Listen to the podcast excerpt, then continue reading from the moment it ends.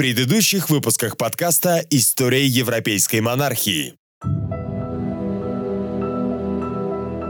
14-летний мальчишка представляет для нас большую опасность. Что же вы предлагаете? Лишить мальчишку титулов? Это еще больше озлобит его против Эта ведьма посмела утверждать, будто бы говорит от имени самого Бога. Развяжите ей рот. Она что-то хочет сказать нам. Почему вы смеетесь? Потому что ты будешь точно так же закован в цепи, упрятан в темницу и умершлен. Над всей вашей страной нависло проклятие. Вижу, вижу короля без короны, в кандалах Вы закованного. должны отказаться от этих условий, собрать армию и биться с ними. Сколько крови, дядя, еще должно пролиться с обеих сторон, чтобы случилось неизбежное? Разве вы не видите, что сам Бог возмущен нашей гордыней и пытается образумить нас? Герцог Глостерский вам не друг. И к его советам не стоит прислушиваться, поскольку их цель погубить вас и узурпировать корону. Новый налог? Да не шутка ли это, милорды? Сперва нам всучили эту французскую шлюху, а теперь Саффолк хочет ободрать наше графство. Хамфри Глостерский, вы арестованы. Какого черта, господа? Что все это значит? Вы арестованы по обвинению в организации восстания в Уэльсе. Именем Его Величества вы должны проследовать за мной. Мы не должны оставлять его в живых. Он непременно оправдается, ведь у нас нет ничего против него. Что это? Это арсеникум. Одного глотка будет достаточно, чтобы избавить нас от проблем с доказательствами. Когда королева сошла на английскую землю, король внимательно рассматривал ее. После того, как король ушел, герцог Саффолк спросил. Что вы думаете о Сквайре, который принес это письмо? Я не обратила на него внимания. Человек, одетый Сквайром, был светлейший король Англии. Будь проклят этот Саффолк! Ведь именно его руками был убит наш добрый герцог. А я ж тебе что Англии говорю? растет возмущение. Почти во всех барах, на рынках, на площадях и в каждом публичном месте ходят разговоры, что хищные советники короля узурпировали власть, расстроили финансы. Я нахожусь под распродали защитой. Его Величества и королевы. Кто вы такие? Назовите свое имя. Именем английского народа вы приговорили. И только дом Йорков, который преданно служил короне и Нормандии, способен все исправить, пока не случилось непоправимого. Мои шпионы поймали пятерых самых активных болтунов. вас. Все это время вас обманывают и держат в неведении относительно моих истинных планов. Мне нужен только герцог Сомерсет. Он истинный предатель и враг вашего величества, а отнюдь не я. Невероятно. То есть ты не только отпустил того, кто хотел твоего позора и смерти, но еще и обещал ему судить нашего верного человека? Уже это катастрофа, миледи. Все пропало, черт побери. В своем чреве я ношу ребенка, будущего короля Англии. Мы должны оставить ненависть друг другу в прошлом. Сейчас у нас общие враги. Сражение продолжалось до двух с половиной часов пополудня, после чего люди герцога Йорка Я взглянул, и вот конь белый, и на нем всадник, имеющий лук, и дан был ему венец. Ваше Величество, простите меня, что пришлось подвергнуть вас этой опасности из-за того, что вы, наихристианнейший наш король, были вынуждены увидеть этот ужас. Я прощаю вас! Я совершенно прощаю вас, Ричард Герцог Йоркский! Я прощаю герцогу Йоркскому все его злые намерения, потому как Христос учил нас прощать врагам нашим обиды. Я смиренно прошу прощения за все свои грехи у Господа и у вас, милорд. Я прошу прощения за все свои грехи. У Господа и у вас, миледи. Необходимо нанести удар по главной английской гавани, по городу Сэндвич. Порт и стоящий на якорях флот необходимо сжечь. Клянусь своей честью, я не успокоюсь, пока ваша голова не станет украшением деревянного кола. С какой ненавистью во взгляде смотрит королева на герцога Йоркского. Не зайдет на Англию и не покинет нас, пока мы будем преисполнены любви и сострадания друг к другу.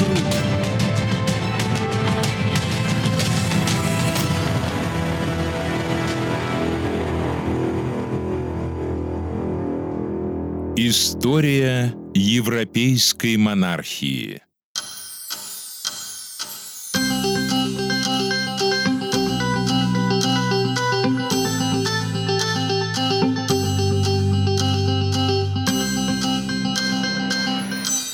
Мы не должны повышать налоги. Этим мы вызовем рост недовольства в стране. Черн сейчас достаточно озлоблена и голодает – Уровень бандитизма на дорогах в отдаленных графствах чудовищный. Но откуда нам брать деньги на укрепление замков и модернизацию флота? Для начала надо завершить реституцию земель. Это принесет в казну доходов порядка... Господа, господа, у меня плохие новости.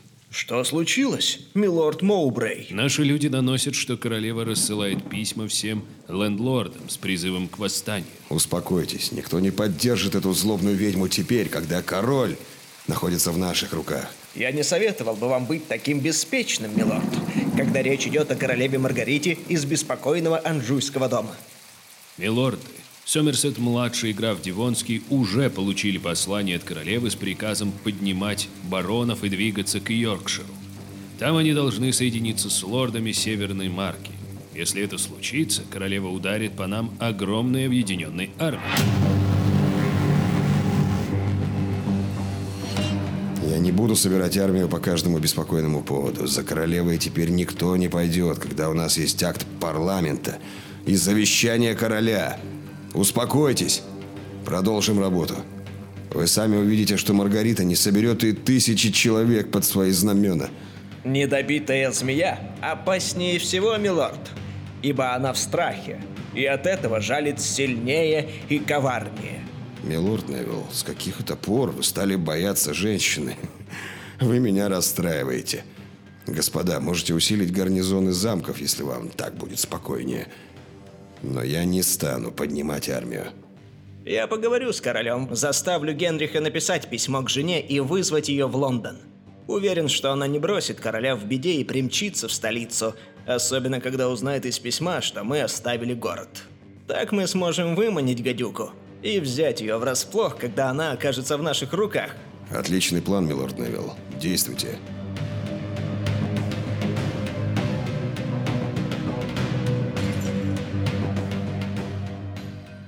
Как справедливо отмечает в своей книге Вадим Устинов, после заключения с королем договора о согласии, по которому герцог Йоркский признавался наследным принцем в обход собственного сына Генриха, персона Ричарда приобретает сакральность. Ричард определил для себя и своей семьи годовое содержание в 10 тысяч марок за счет королевских доходов. Джек Лендер в своей книге едко отмечает, что такой шаг едва ли согласовывался с прежней поддержкой герцогом актов о реституции, но, на мой взгляд, Ричард, как наследный принц Англии, действовал в своем праве. Как всегда, когда мы говорим о цифрах, следует уточнять их покупательскую способность, для того, чтобы можно было понять, насколько это много или мало. Если обратиться к расходам населения того времени, то, например, расходы мелкого английского джентри или барона с одним замком где-нибудь на окраине страны составлял порядка 240 марок в год. На 30 марок можно было купить военную лошадь, в то время как обычная крестьянская пахотная стоила порядка полутора марок. Если приводить покупательскую способность средневековой марки к современным реалиям, то добротную военную лошадь вполне корректно сравнивать с автомобилем премиум-класса. А если взять, к примеру, среднюю стоимость строительства небольшого замка, который требовался любому уважающему себя барону, то здесь счета пойдут уже на десятки тысяч марок. Так, например, скрупулезные англичане подсчитали траты Эдуарда I на строительство некоторых королевских замков, которые составляли порядка 100 тысяч марок на замок под ключ. Но то, что позволено королям и герцогам, это неподъемная сумма для рядового лендлорда. Он мог позволить себе более скромный и менее технологичный замок, стоимость которого все равно исчислялась бы суммами порядка 15-20 тысяч марок. Конечно, погрешность в этих расчетах довольно высока, но, думаю, это все же дает лучшее представление о том, что такое 10 тысяч марок в год. Таким образом, имея перед глазами примеры цен, мы уже можем оценивать уровень содержания герцога Йоркского, которого не хватило бы даже на строительство скромного замка. Много ли это или мало для принца королевской крови? Как вы считаете? Вы должны помочь мне, милорд. Не так много у меня осталось верных мне людей. Теперь я не могу никому доверять и вынуждена постоянно оглядываться по сторонам, особенно после того ужасного случая, когда мой собственный майордом так коварно обокрал меня и чуть не убил, точно вор с большой дороги. А мой враг, Ричард Йоркский, настоящее исчадие зла. Мало того, что он держит в плену моего мужа, так еще он хотел подло выманить меня в Лондон, заставив мужа лгать мне в письмах и просить меня прибыть в якобы оставленный врагом город. Но перед расставанием мы с ним условились о секретной подписи, которую Генри должен проставить в письме в случае, если мне действительно не будет угрожать опасность. Этот знак был известен только нам двоим, и король не использовал его. Что может означать только одно. Они держат Генриха в заперти и насильно заставляют его творить такие мерзости. Успокойтесь, миледи. В моем замке вы в безопасности, уверяю вас. Я предан вам всей душой и никогда не буду служить предателям и клятвопреступникам. Клянусь кровью Тюдоров, что течет в моих жилах. Вы столько сделали для меня и моей семьи, что я в неоплатном долгу перед вами.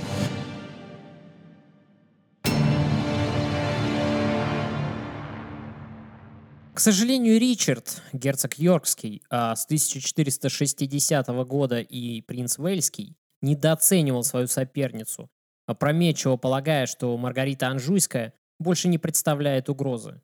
Ему бы не медлить, а нанести мощный удар по немногочисленным и ослабленным врагам, сокрушается в своей книге Вадим Устинов. Однако Йорк не стремился к новому кровопролитию. Он вполне удовлетворился фактическим признанием своих прав и недостаток жестокости в его характере привел к катастрофическим последствиям, заключает явно сочувствующий Ричарду историк. И она отправила письма ко всем своим высшим офицерам с такой же просьбой, и чтобы они предупредили всех тех слуг, которые любили ее и намеревались и впредь верно служить ей, о том, что в назначенный день им надо ожидать ее в Халле – все приготовления велись в такой строжайшей тайне, что пока не было собрано людей числом до 15 тысяч, никто так и не поверил в это. Имея в своем распоряжении армии Севера и Северного Уэльса, Маргарита выступила в защиту принадлежавших ее сыну прав. Герцог Йорк, посчитавший ниже своего достоинства отсиживаться в безопасности в замке Сандал и дожидаться, пока соберутся все его силы, решил идти против нее. Северные лорды подняли мятеж. Ваше Высочество, ситуация крайне опасная. Их может поддержать шотландский король. Если Яков перейдет границу, нам будет противостоять огромная армия на севере. Сколько людей под знаменами повстанцев? Около тысячи человек, Ваше Высочество. Несомненно, что за восстанием дело рук этой французской гадюки. Вы обещали, милорд, выманить ее и посадить под замок? Я боюсь, что король использовал в своем письме какой-то тайный знак, известный только ему и Маргарите, чтобы предупредить ее. Теперь это все не имеет значения. Поздно сетовать. Надо подавить мятеж в зародыше. Армия Ричарда, возглавляемая самим герцогом Йоркским, двигалась на север. Для большей весомости принц заручился королевским указом подавить мятеж. Граф Уорика остался в Лондоне присматривать за королем, сын Ричарда Эдвард, которого в российской транскрипции принято называть Эдуардом, отправился с отрядом в Уэльс подавлять вспыхнувший там мятеж, организованный Тюдорами. Во время марша на север авангард армии Ричарда столкнулся с отрядом герцога Сомерсета. В начавшейся перестрелке юркисты были уничтожены практически полностью. Ричард с остатками своих людей сумел вырваться и добраться до укрепленного замка, одной из своих северных резиденций, расположенных в трех километрах от печально известного Уэйкфилда. Армия ланкастерян окопалась западнее в замке Пантефракт. При ней находился весь цвет преданной королеве аристократии, ненавидевшей Ричарда. Генри Бафорд, он же Сомерсет-младший, сын убитого Ричардом в первой битве при Сент-Олбансе герцога Сомерсета. Генри Холланд, герцог Экстерский, Томас Кортни, он же граф Девонский, и, конечно же, сам Генри Перси, он же граф Нортумберленский. Все эти люди сильно пострадали от яркистов, мечтали о крови предводителя враждебной к ним фракции. Однако близилось Рождество, и воевать в столь светлый христианский праздник благочестивые английские католики не осмелились.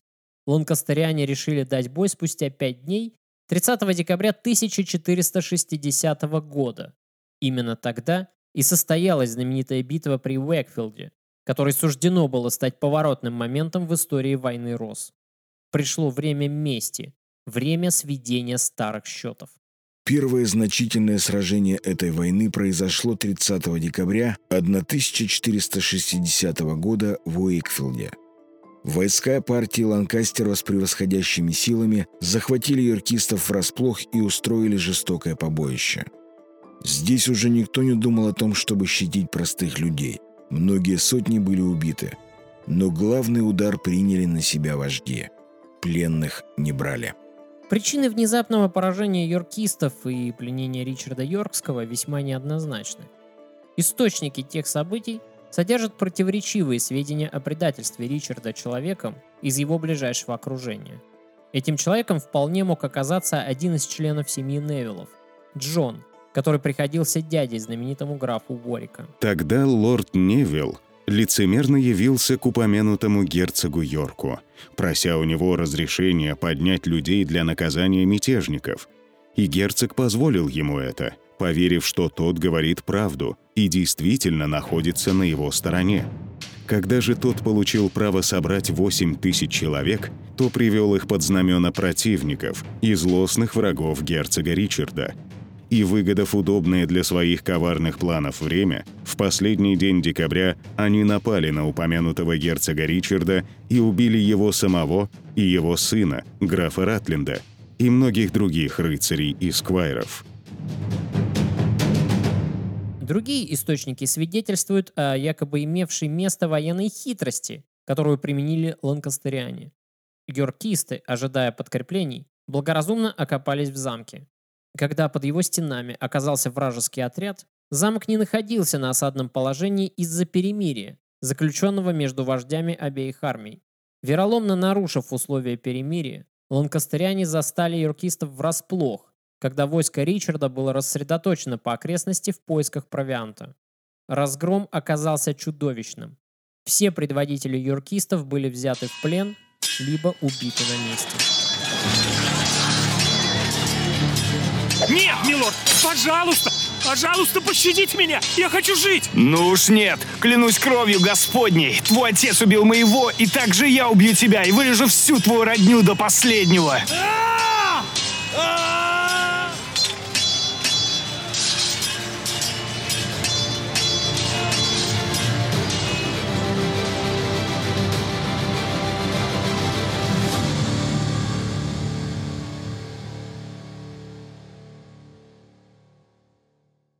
Числе военнопленных оказался и сам Ричард. Его участь была страшной. Герцога затащили в муравейник и под всеобщий хохот увенчали его голову венком, сплетенным из соломы. Под улюлюканье черни и насмешки знати его, принца королевской крови, избитого и полуживого, дразнили и унижали, после чего ему отрезали голову и доставили ее королеве.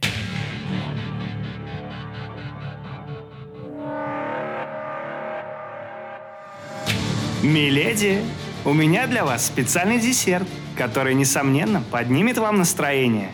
Неужели вы решили удивить меня кулинарными изысками, ваша светлость? Откройте крышку, когда будете готовы.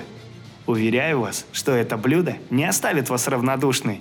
И доселе вы такого еще не пробовали. Ах, боже мой, что это? Это же голова Ричарда Йоркского! Ваша светлость!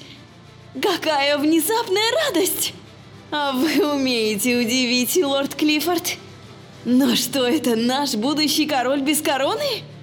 Эй, Джон, прикажи сделать корону из фольги и одеть ее на эту голову. Да, ваше величество. Ведь он так мечтал об этой короне. Эта голова станет прекрасным украшением ворот города. Ее надо немедленно водрузить на древко нашего флага. Боже, какой замечательный подарок вы мне преподнесли. А вот и корона, миледи. Ах, Ричард, герцог Йоркский. Неужели вам теперь нечего сказать в такой торжественный момент?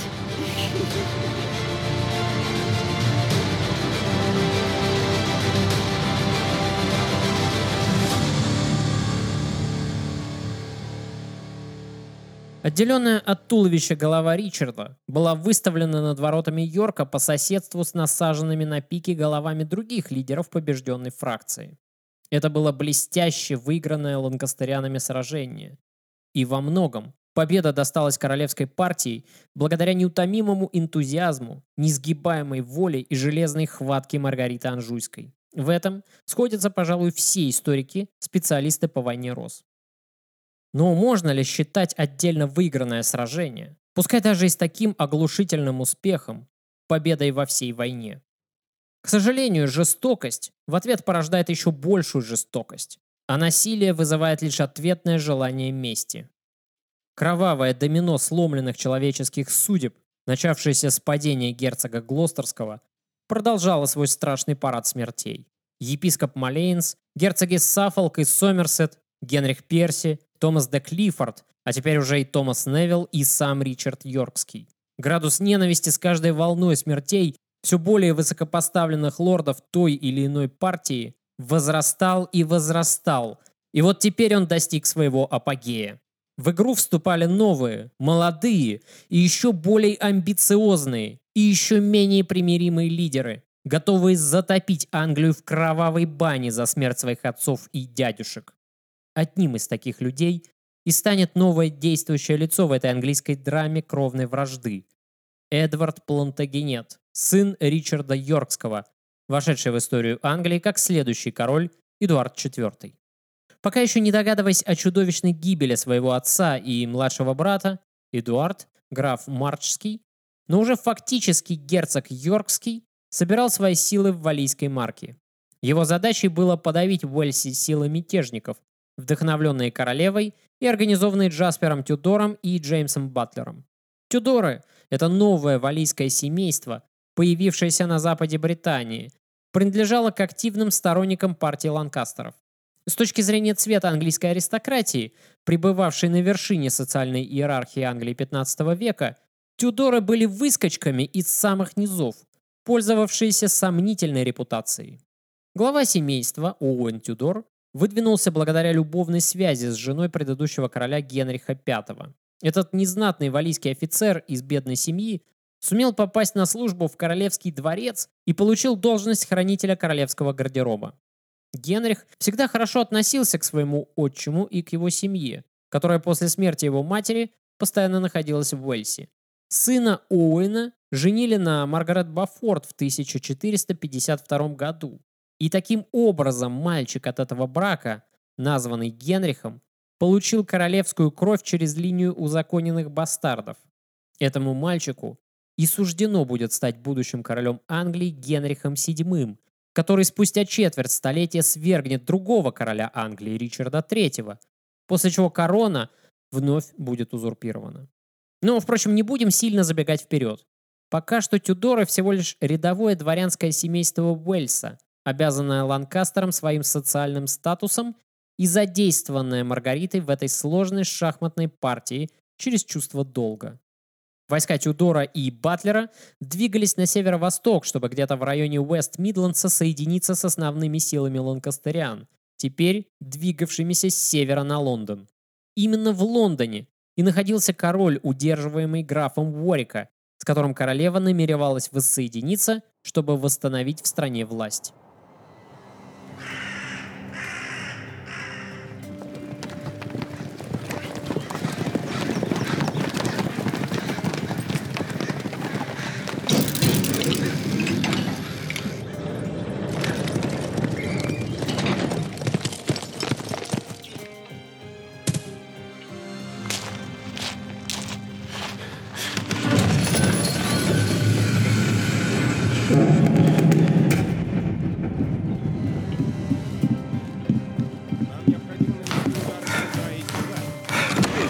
Дислоцируются главные силы противника, которые представляют для нас наибольшую угрозу. Эдвард! Эдвард! Сэр Уильям Герберт, вы прерываете военное совещание? Беда. Случилась беда.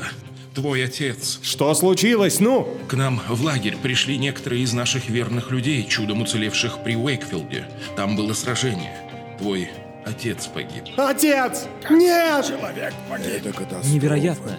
Что мы теперь будем То, делать? что случилось, ужасно. Ему отрубили голову и выдрузили над воротами города. На голову надели бумажную корону, и все смеялись и выкрикивали в его адрес ругательства. Нет. Но громче всех смеялась королева, которая по этому поводу даже приказала открыть винные погреба города и разлить лучшее вино, какое там было. Мы Они должны ответить за это! Мы не должны спускать королеве такое Нет! с рук! Я это так не оставлю! Я отомщу! Я лично убью эту ведьму! Всех убью! Принесите воды графу.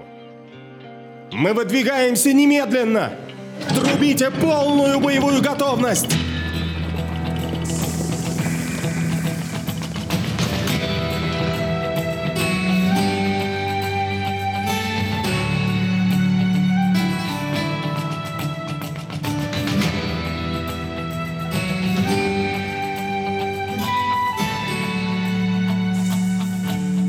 Желая не позволить врагу выйти из Уэльса, силы юркистов были почти равны силам ланкастерских валийцев, и победа была неочевидна. Обе армии сошлись у реки. Сражение началось с того, что Эдуард обошел войска противника, вынудив его вступить в бой. Однако уже в первой атаке ланкастеряне смяли правый фланг противника, сделав положение Эдуарда практически отчаянным. Именно в этот момент, как свидетельствует красивая легенда, юный герцог Йоркский заметил в небе три разделенных солнца, находившихся в зените. А поскольку солнце являлось символом, изображенным в центре герба Йорков, Эдуард расценил это знамение как благоприятный знак Святой Троицы, ниспосланный ему, чтобы воодушевить и сообщить о скорой победе. Сознание того, что сам Господь Бог на его стороне, до такой степени воодушевило Эдуарда, что он тут же заразил своим оптимизмом своих солдат, после чего его армия со всех сил обрушилась на правый фланг и центр ланкастерского войска.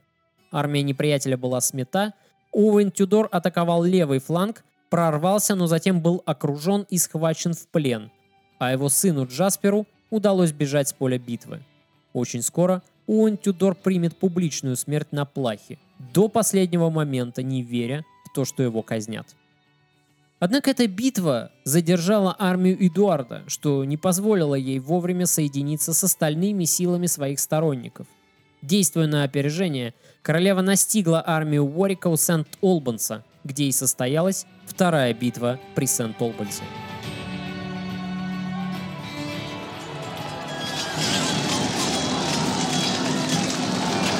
Наступление Маргариты застало его врасплох.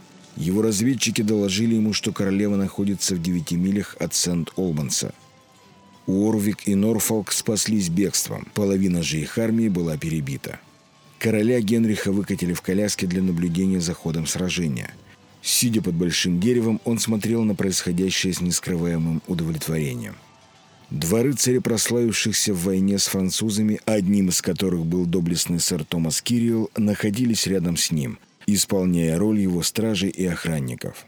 Их первейшая обязанность состояла в том, чтобы королю не было причинено никакого вреда. Оставаясь с Генрихом под деревом, они и попали в окружение, а затем и в плен. На следующее утро Маргарита хладнокровно предала смерти многих известных пленников.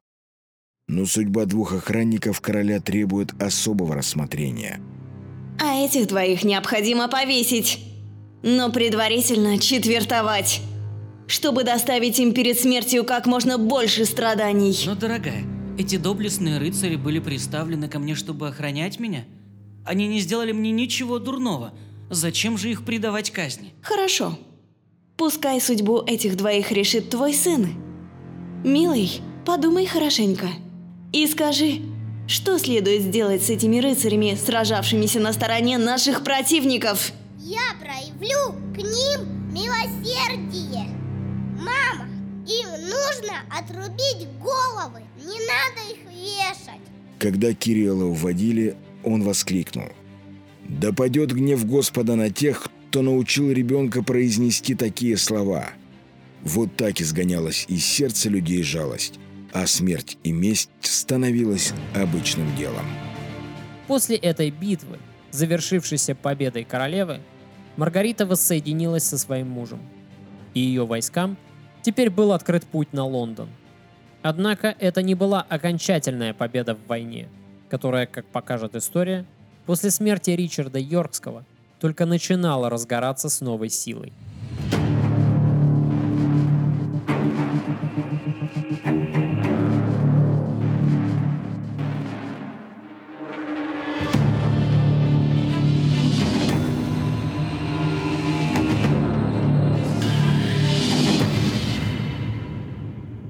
Лондон, традиционно поддерживавший юркистов, был опасен для ланкастериан, особенно учитывая надвигавшуюся на них с Уэльса армию нового герцога Йоркского. Эдуард обладал теми качествами, которые не были присущи в полной мере его отцу – решительностью, амбициозностью и напористым упрямым характером. Маргарита благоразумно не рискнула принимать бой на недружественной ей территории, и королевские войска отступили на север. Далее я не буду подробно описывать развивавшуюся вторую стадию конфликта войны Рос, поскольку эти события, как мне кажется, больше относятся к биографии Эдуарда. Но чтобы непосвященному в детали слушателю была понятна общая канва событий, я опишу дальнейшее их развитие в общем хронологическом порядке. Итак, 26 февраля Эдуард вошел со своей армией в столицу. Молодой герцог, настроенный крайне враждебно против убийц своего отца, шел в банк Ассамблея баронов признает Эдуарда следующим королем Англии, не излагая тем самым Генриха как нарушителя договора о согласии передать корону. Подобные прецеденты, когда Совет баронов мог диктовать монарху свои условия и даже не излагать его в случае крайней необходимости, Англия уже знала. А потому решение лордов было с юридической точки зрения спорным, но не незаконным. Следующим шагом должна была бы стать коронация в Вестминстере, которая наделила бы персону Эдуарда сакральностью в глазах народа и знати, как помазанника Божьего на царство. Но это не могло случиться до окончательной победы над войском Маргариты и фактическим низложением Генриха. Эдуард действовал быстро, и уже 27 февраля он завладел короной и скипетром, после чего, не мешкая, выдвинулся с армией на север, намереваясь дать генеральное сражение противнику – 29 марта 1461 года произошла битва при Таутоне, генеральное сражение между ланкастерианами и йорками, которое должно было решить исход войны Рос. Перед началом сражения герцог Йоркский приказал пленных не брать. Такой же приказ получили и рядовые ланкастериане. Сражение предстояло насмерть. Компромиссов больше быть не могло. Жестокая битва продлилась около 10 часов, измотав обе армии. Войско Ланкастерян было разгромлено, королева и Генрих скрылись. Немногочисленные пленные были подвергнуты казням. После этой победы Эдуард вошел в Йорк и принял присягу от жителей столицы Северного герцогства. Он также приказал снять с ворот голову отца, которая до этого момента продолжала возвышаться на пике. 28 июня Через три месяца после победы над королевой Эдуард короновался в Вестминстере. С этого момента мы уже можем называть его королем Англии, Эдуардом IV.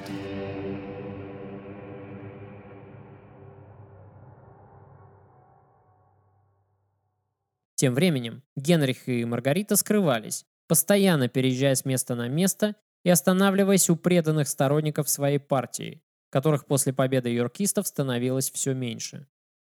Пока преданный королеве Джаспер Тюдор пытался собрать хоть какую-то армию из рассеянных остатков сторонников, королевская супружеская чета предсказуемо двигалась в направлении северной границы. В Йоркшире Генриха чуть было не схватили люди Эдуарда, вошедшие в одну из усадеб, в которой Генрих скрывался, но подошедший вовремя на помощь отряд Перси позволил королю в последний момент скрыться через черный ход в доме. Супруги бежали к шотландской границе. Теперь их будущее зависело от того, сумеют ли они пересечь северную границу, попав в Шотландию под защиту молодого короля Якова. Однако в Шотландии, после смерти короля Якова Старшего, дела обстояли уже не так просто. При жизни Якова II, правителя весьма крутого нрава, решительного и благоразумного политика, Маргарита всегда могла бы рассчитывать на помощь Шотландии в своем деле. Яков поддерживал дело ланкастерян не просто как расчетливый политик, который видел в гражданской войне Англии прямую выгоду для своей страны, но и как кровный родственник Генриха, поскольку в его жилах текла кровь не только Стюартов, но и Бафортов. Однако к моменту описываемых событий Яков II скончался, и на престол взошел его сын, тоже Яков, но третий по счету. В стране случился раскол, традиционный для истории Шотландии при слабой монархии. Следовательно, положение Маргариты и Генриха в Северной Британии теперь не могло быть таким однозначным, как было бы раньше. Тем не менее, деваться королевской чете было некуда. По пятам за ними шли противники. Поэтому они перешли границу и направились к Эдинбургу. Королева Регенша, мать несовершеннолетнего Якова, пытавшаяся прибрать власть в стране к своим рукам, согласилась помочь за передачу Шотландии хорошо укрепленной северной крепости Берег. Маргарита легко согласилась, так как ставки были слишком высоки, а королева, француженка по происхождению, никогда не была слишком щепетильной к английским территориям. Закрепившись в Шотландии, Маргарита тут же отправила посланников ко двору французского короля. Но здесь ее постигла неприятность еще более горькая, чем в Шотландии. Если в Шотландии с новым правительством хотя бы удалось договориться, то во Франции, в помощи которой Маргарита уж точно не сомневалась, тоже произошла смена власти. Карл скончался, и на престол взошел его сын, Людовик XI. Этот правитель, о котором мы, кстати, делали отдельный подкаст, был весьма хитрым и крайне осторожным политиком. Людовик не любил войны, поскольку они представляли собой слишком большой риск, просчитать который ему, как человеку с холодным рассудком, было трудно. Для этого человека было предпочтительнее действовать интригами, прибегая к помощи шпионов, диверсантов и подкупам. К тому же ужасы Столетней войны еще не истерлись из памяти современников, и Людовик явно не готов был проверять Англию на прочность, пускай даже это и была Англия, сильно ослабленная гражданскими войнами. Поэтому посольству Маргариты был оказан весьма радушный прием, но решительного ответа от короля ее представители так и не получили. Пришлось возвращаться в Шотландию ни с чем. Потерпев дипломатическое фиаско во Франции, королева, однако, не пала духом. Все то время, пока я готовил этот подкаст, я искренне восхищался силой воли и оптимизмом этой женщины. Я уверен, что если бы мне выпала честь познакомиться с ней лично, я был бы восхищен не менее. Маргарита Анжуйская вполне достойна занять место в ряду таких блестящих и сильных женщин, какими были Екатерина Медичи, Елизавета Тюдор и Элеонора Аквитанская. Она была воин по природе. И, пожалуй, лучшей жены король Генрих просто не мог бы себе найти. Во всех отношениях. Их союз был блестящим дополнением друг друга. Итак, потерпев фиаско с французской миссией, Маргарита обратилась за помощью к герцогу Бретонскому. Но слабая и небогатая Британь, конечно, мало что могла дать королеве. Впрочем, Маргарите было достаточно и того, что Франсуа Бретонский открыл для нее свой порт и позволил высадиться на континенте. Маргарита прекрасно понимала, что долго оставаться в Шотландии ей с сыном небезопасно, и она была, конечно же, права. Эдуард шел по пятам, отрезая ей все ходы, точно грозная тура, загоняющая короля в угол на шахматной доске. Английское посольство было направлено и ко двору Людовика XI, и в Эдинбург. На следующий день после того, как корабли Маргариты Анжуйской отплыли, взяв курс на Британь, Англичане явились ко двору Якова III и заключили с регеншей союз. Шотландия больше не хотела ввязываться в рискованные военные авантюры ланкастеров, предпочитая этим сомнительным политическим играм стабильность на южных рубежах страны. Эдуард IV предпринял попытку перехватить королеву по пути в Британь, но, к счастью для Маргариты, у него ничего не получилось. Все это время Генрих путешествовал вместе с супругой и сыном. Невозможно сказать, в каком настроении находился незложенный монарх. Чем он вообще жил и какие планы вынашивал. Если с Маргаритой все очевидно, она-то уж точно жила местью и жаждой реванша, то касательно Генриха мы, к сожалению, ничего не знаем. Однако, зная миролюбивую натуру короля, его характер и прошлые поступки, хорошо характеризующие нрав этого человека, можно сделать осторожное предположение, что Генрих мог относиться к происходящему индифферентно, лишь слепо подчиняясь воле своей супруги и чувству долга перед собственным сыном. Какие отношения складывались между ним и Маргаритой в этот сложный для них период времени, мы тоже не знаем. Маргарите все-таки удалось получить от Людовика войска, но это был скорее небольшой отряд, чем серьезная армия. Хитрый Людовик вроде бы и помог делу своей родственницы, но в то же время он ничем не рискнул. Блестящий политик, получив деньги от бретонского герцога и жалкие отряды от французского короля, Маргарита попыталась даже с этими ничтожными силами организовать высадку в Англии, очевидно рассчитывая на симпатии местного населения. Но Англия, измотанная долгим кровопролитием, хаосом раздробленности, почувствовав, наконец, сильную руку, больше не хотела возвращаться к анархии. Время оппозиции еще не пришло. Пока не пришло. Войско королевы было малочисленным, и подкреплений на этот раз ждать было неоткуда. Мощные войска Эдуарда разгромили разношерстное войско королевы, и Маргарита с мужем и сыном снова бежала в Шотландию. По пути ее скромная флотилия попадает в шторм, и четыре корабля, включая тот, на котором она плыла, потерпели крушение у Святого острова. Генрих, который находился на другом судне, благополучно избежал кораблекрушения и высадился на шотландском берегу. Этот незначительный эпизод интересен с точки зрения анализа отношений супружеской четы. Почему Маргарита не поплыла с мужем на одном судне? Было ли это соображением безопасности, чтобы в случае морской засады увеличить шансы на спасение кого-то из членов семьи? Или дело было исключительно в том, что супруги поругались, и их отношения уже охладели к тому времени? Запомним это обстоятельство, чтобы попытаться ответить на поставленный вопрос в будущем. Королеве удалось выжить, но она потеряла все имущество, которое затонуло в водах пролива. На крохотной шлюпке, жалкая, потрепанная тяжелыми приключениями женщина, вместе с сыном добралась до укрепленной английской крепости на границе. Маргарита намеревалась поджечь Йоркшир, уповая на помощь Перси, Тюдора и молодого Сомерсета. В это время Эдуард подступил к некоторым крепостям, в которых укрывались лидеры ланкастериан с мощными войсками. Последовали тяжелые осады, которые завершились сдачами. И тут новый король Англии проявил удивительную дальновидность, которую ранее при подобных обстоятельствах проявлял и Генрих. Но если наш герой действовал скорее из миролюбивых соображений, Эдуардом руководил расчет. Новый король неожиданно проявляет великодушие и милует Сомерсета и Перси, восстановив их в правах на земле. Этим Эдуард, несомненно, хотел вбить клин между домами Бафортов и Перси с одной стороны и королевой Маргаритой с другой. Чем это в итоге закончилось, мы знаем, но ход, на мой взгляд, был блестящим. Что касается Джаспера Тюдора, то непримиримый валиец отказался идти на соглашение с новой властью, проявив удивительное мужество и не уронив своей чести. Но и здесь Эдуард проявляет поразительное великодушие, милуя своего врага и отпуская его в Шотландию.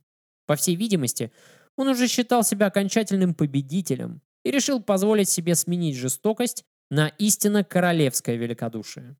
А ведь казни он тогда Джаспера. Очень может быть, что на власть Йорков в стране больше никто бы и не посягнул. Но история, как известно, не терпит сослагательных наклонений. В июле 1463 года между Маргаритой и Генрихом, возможно, произошел разрыв. Мы не знаем этого точно, но именно с этого момента их пути расходятся. Генрих остается в Шотландии, а Маргарита с сыном отправляется искать помощи на континент. Она благополучно достигает берега, и дальше ее стопы направляются в сильную Бургундию, где она рассчитывала отсидеться и заручиться поддержкой недружественно настроенного по отношению к Англии бургундского герцога. Здесь она была бы недосягаемой для англичан, и отсюда можно было бы занять выжидательную позицию, чтобы в удобный момент выпустить из рукава свой главный козырь – наследного принца. Юркисты победили, но головы поверженного противника еще не были отрублены, а это означало для них только одно – борьба еще будет продолжена, и когда война вернется в Англию, лишь вопрос времени. Оставшиеся в Англии лорды подняли мятеж, Сложно сказать, призывала ли их к этому королева, направляя письма и послов, или лорды самостоятельно решили возобновить борьбу в столь отчаянной ситуации. Но, как бы то ни было, Сомерсет и Перси нарушили соглашение с королем. Они захватили несколько замков на севере и попытались втянуть в новый этап борьбы Шотландию. Генрих согласился и присоединился к немногочисленному войску мятежных лордов. Эдуард отреагировал молниеносно. Он направляет лорда Монтегю с войском и приказом подавить мятеж. В последовавших стычках Ральф Перси был убит, пав героической смертью за дело своей партии и кровью искупив позор предательства. Что касается Генриха Бафорта, он же герцог Сомерсет, то он взойдет на плаху месяцем позже, повторив судьбу Саффолка. Генриху вновь удалось сбежать. Но на этот раз король без армии и без королевства не мог даже вернуться в Шотландию, которая теперь заключила с правительством Эдуарда новый, более долгосрочный договор. Генрих оказался изолированным на севере, и его поимка теперь была лишь вопросом времени. В конце концов, какой-то монах донес о том, что бывший король скрывается где-то в лесу в сопровождении всего лишь пары капелланов и одного оруженосца. Генриха схватили и под внушительным конвоем доставили в Лондон, после чего заключили в Тауэр. Убивать лишенного трона короля не было никакого смысла, поскольку в случае его смерти ланкастерские претензии на корону перешли бы к принцу Эдварду Вестминстерскому, молодому, здоровому и отважному, да к тому же находящемуся в безопасной Франции, вполне резонно отмечает Вадим Устинов. Эдуард милостиво обошелся с важным пленником. Джеймс Росс в своей книге сообщает, что Генриху было назначено жалование в 5 марок, к нему был представлен священник, а из королевского гардероба в Тауэр иногда доставляли бархат для пошива одежды важному заключенному. Ваше Величество! Открой дверь. Да, Ваше Величество.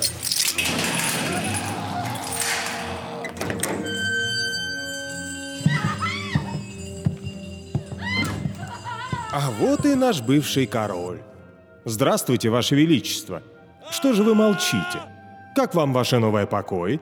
Есть ли в чем недостаток?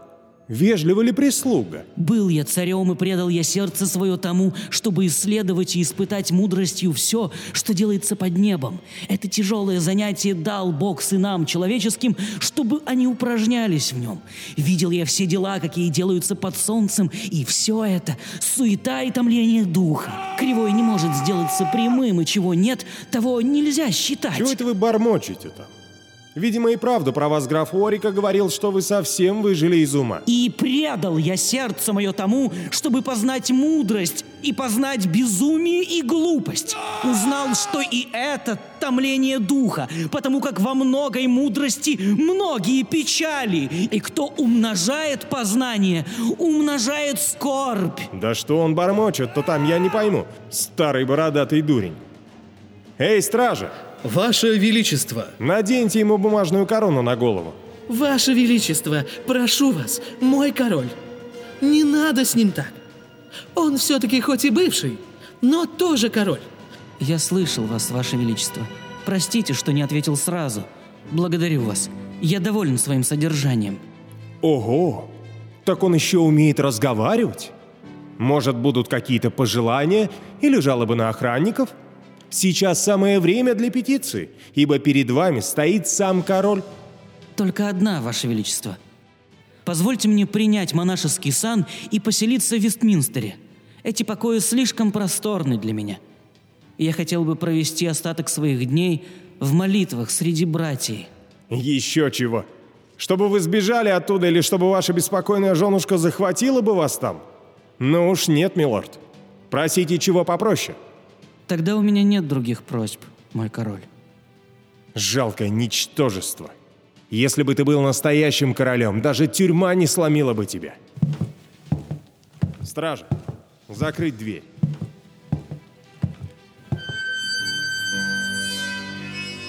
Род проходит и род приходит, а земля пребывает вовеки.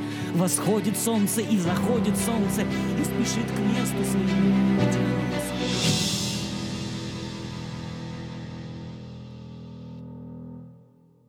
Генриху суждено было пробыть в тюрьме 6 долгих лет. Как отмечает Джеймс Росс, мы совершенно ничего не знаем о том, как наш герой коротал свой досуг.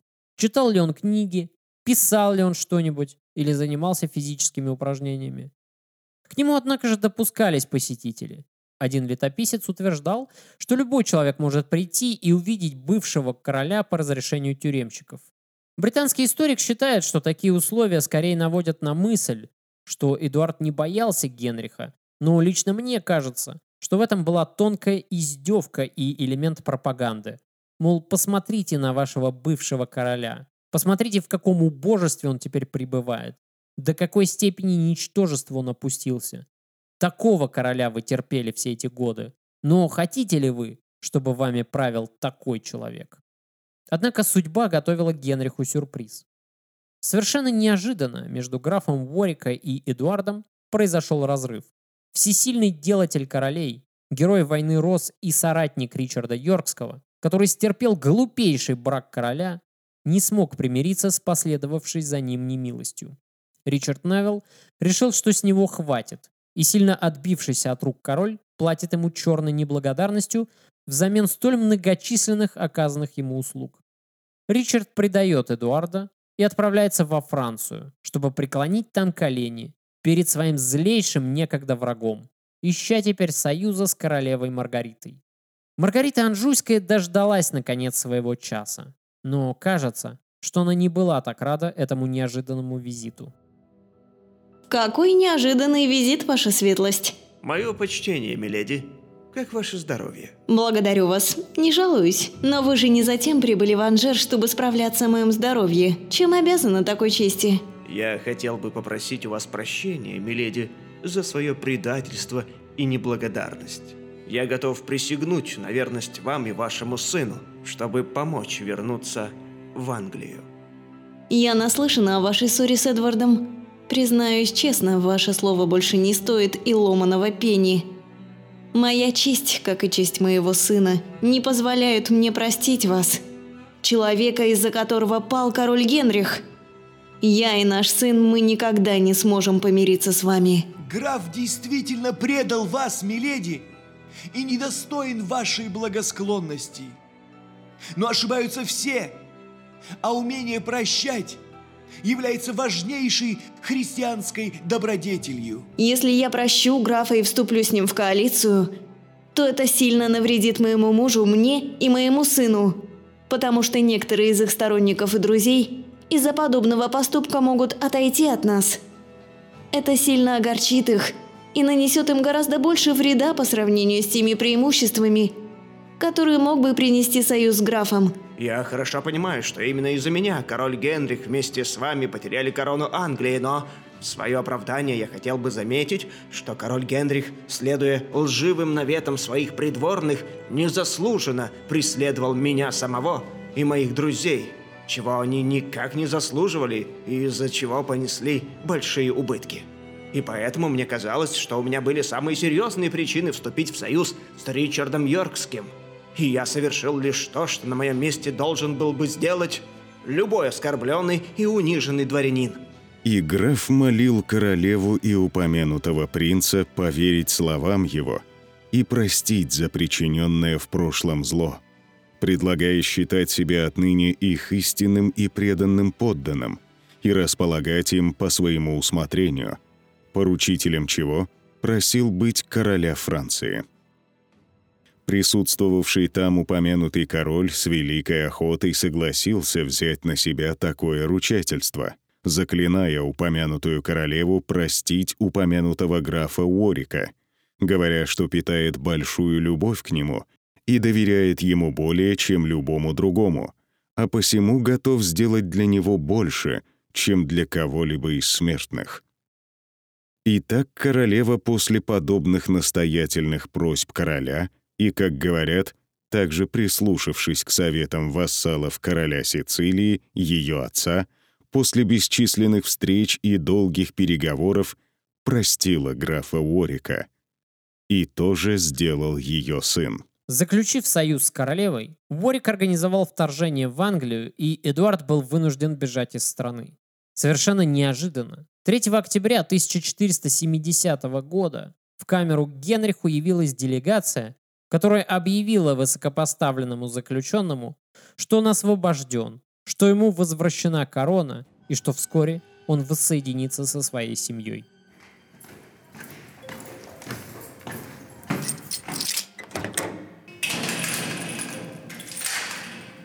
Ваше Величество, позвольте вывести вас из этого мрачного и угрюмого каземата, куда вы были совершенно незаконно заключены – я явился к вам, чтобы объявить о том, что народ Англии и жители Лондона, освободившиеся от узурпатора и мятежника, который мучил вас и содержал в тюрьме все эти годы, ждут вас, своего законного короля, дабы разделить с вами триумф торжества справедливости. Отойди от меня, сатана, ибо ты мне соблазн, потому как думаешь не о том, что Божие, а о том, что человеческое. Ваше Величество, вы совсем не узнаете меня?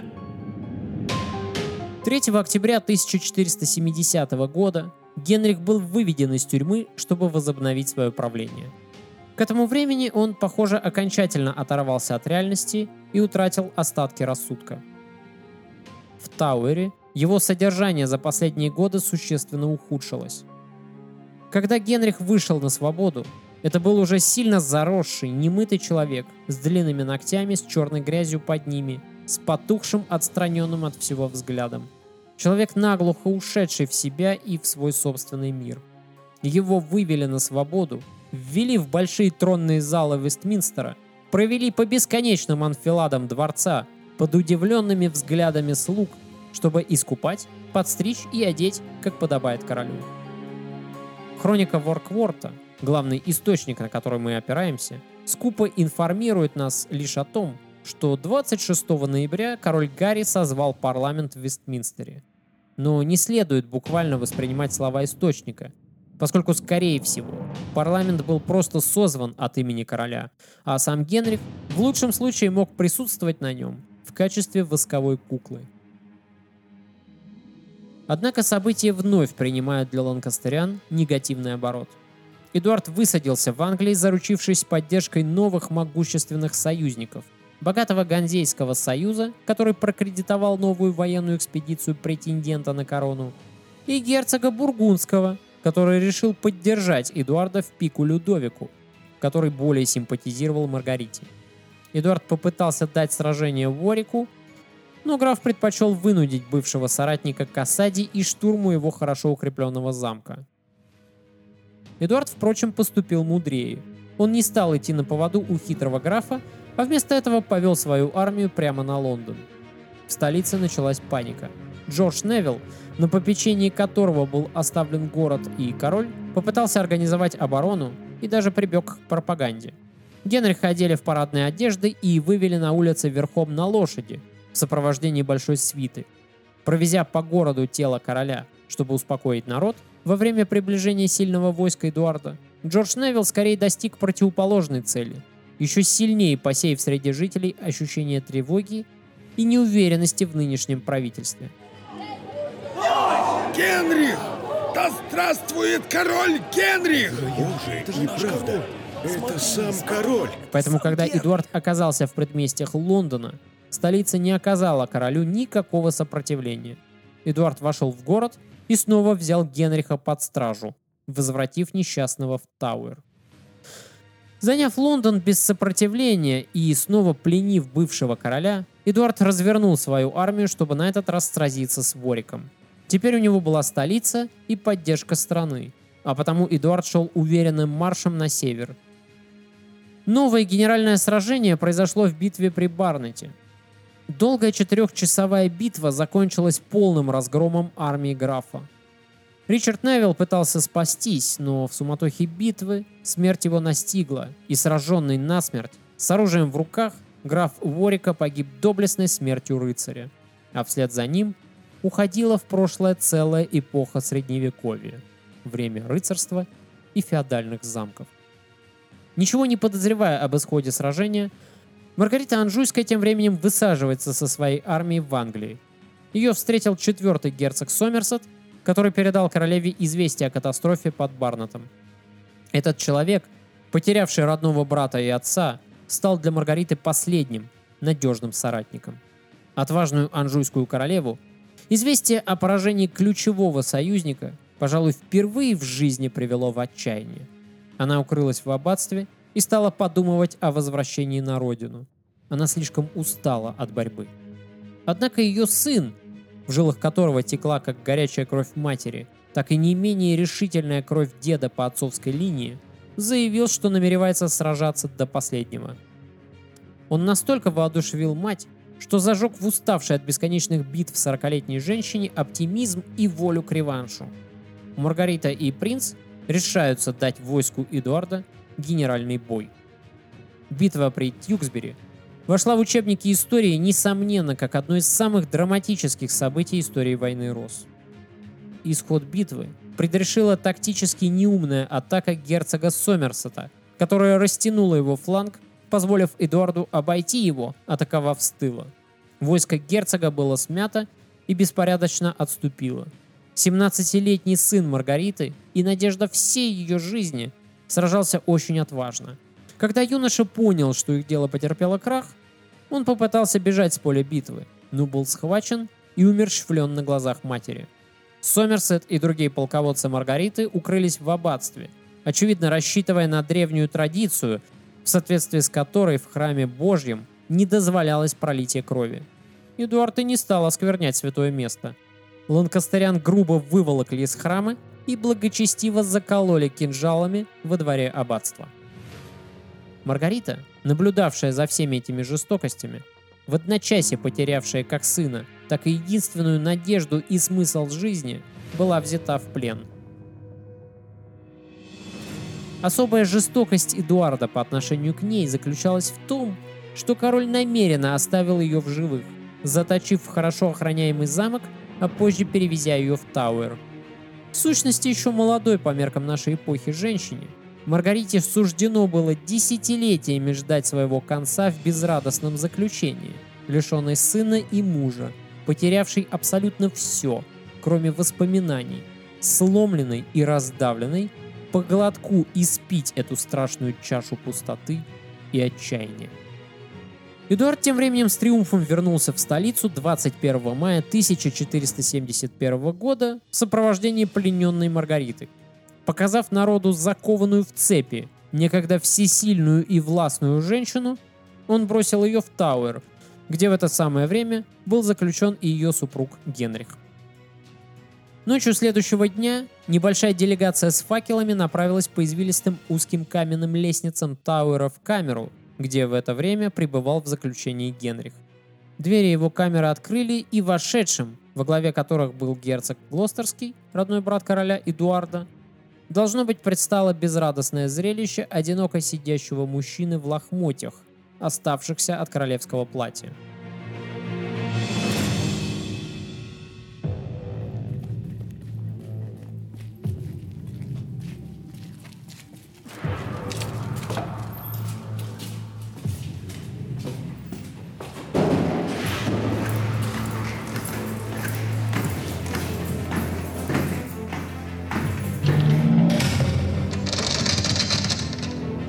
Вот он. Давайте сделаем это быстро. Жаль его. Он в сущности был неплохим человеком, но, к сожалению, настолько же плохим королем. Да упокой Господь его душу.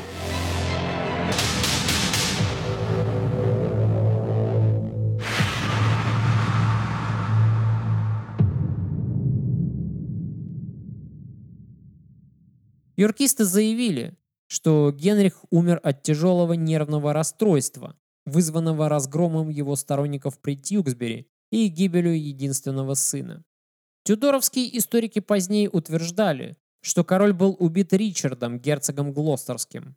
В этой связи важно отметить, что Генрих совершенно точно был убит, поскольку смерть от нервного расстройства могла бы произойти только в том случае, если бы Генрих был эмоционально вовлечен в происходящее. Но из источников мы наблюдаем как раз обратное. Полнейшую отрешенность Генриха от всего вокруг. Он как будто бы отгородился от мира, наглухо уйдя внутрь себя. Либо его эго полностью растворилось в небытии. Поэтому ни о каком нервном расстройстве, конечно же, речь идти не могла. Надо сказать, что в 1910 году король Георг V разрешил эксгумацию останков этого короля. Ученые обнаружили расчлененный скелет, некоторых костей которого не хватало. На остатках волос, покрывавших череп, обнаружили следы крови.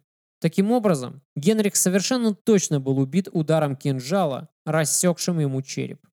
Что касается королевы, его супруги, то Маргарите не суждено было разделить участь мужа и сгонить в Тауре.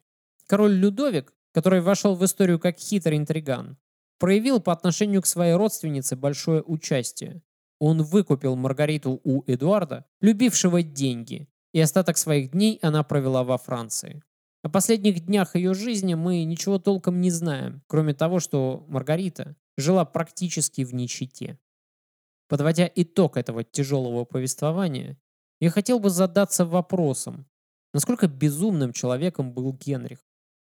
Исходя из того, что мы с вами узнали о жизни и образе мышления этого человека, лично я не нахожу свидетельств его безумия. Напротив, в моих глазах безумным выглядит скорее общество лордов, погрязшее в личных обидах, конфликтах из-за земель, ненависти друг к другу и алчности. Но можно ли считать короля, искренне старавшегося примирить лордов своего королевства, безумным только лишь на том основании, что он много молился и почти не принимал самостоятельно ни одного решения? Безусловно, Генрих был внушаем. Он был очень доверчив и не обладал такими важными для политика качествами, как сильная воля и способность иметь и отстаивать свою точку зрения, непредвзято смотреть на подданных и положение дел в стране. Зато Генрих был крайне набожным, порядочным и благочестивым человеком. Он любил свою жену и слепо был предан ей, доверял ей, и это в конечном итоге обернулось против него и его семьи. Однако и Маргарита по-своему любила мужа, пытаясь своим характером компенсировать его недостатки как короля. Она видела ситуацию с другой стороны, считая, что в королевстве нет и не может быть оппозиции, и что любая оппозиция – это мятеж, а компромиссов с мятежниками нет и быть не может. Эдуард, который так стремился к короне, вырвав ее из рук Генриха, который, впрочем, и не держался за скипетр, является в моих глазах скорее большим безумцем. Его отец был осторожным политиком, поскольку знал цену королевской власти. Но Эдуардом сначала двигала жажда мести, а затем он оказался ослеплен сиянием власти, видя в короне лишь одну сторону, самую яркую, самую привлекательную, которая так обольщает людей, ослепляя их блеском роскоши и могуществом власти. Эдуард и угодил в эту ловушку, в которую трудно не попасть любому здравомыслящему человеку, но в которую, однако, не попал Генрих. Генрих не соблазнялся обманчивым блеском короны, оставаясь равнодушным к власти и к ее атрибутам. Поэтому, когда он оказался в Тауэре, он встретил свою участь со смирением и покорностью, до последнего оставаясь безучастным к происходящему. Эдуард же, получив корону и власть в свои руки, вместе с этим взвалил на свои плечи сопутствующий багаж превратностей судьбы в виде измен и заговоров, а также жизнь в постоянном страхе за себя и свою семью. Заточив своего предшественника в Тауэр и совершив злодеяние руками своего младшего брата, Эдуард вряд ли мог догадываться, что спустя 12 лет его детей, 13-летних мальчиков, точно так же удавят в стенах Тауэра в угоду его младшему брату. Так устроена корона. Она обольщает человека сиянием могущества и, прельстившийся на ее блеск мотылек, летит к собственной погибели. Друзья превращаются вдруг во врагов, а близкие люди становятся чужими. Так можно ли считать безумцем человека, который оказался равнодушным к блеску короны, оставаясь в течение всей своей жизни безразличным к ее обманчивому великолепию?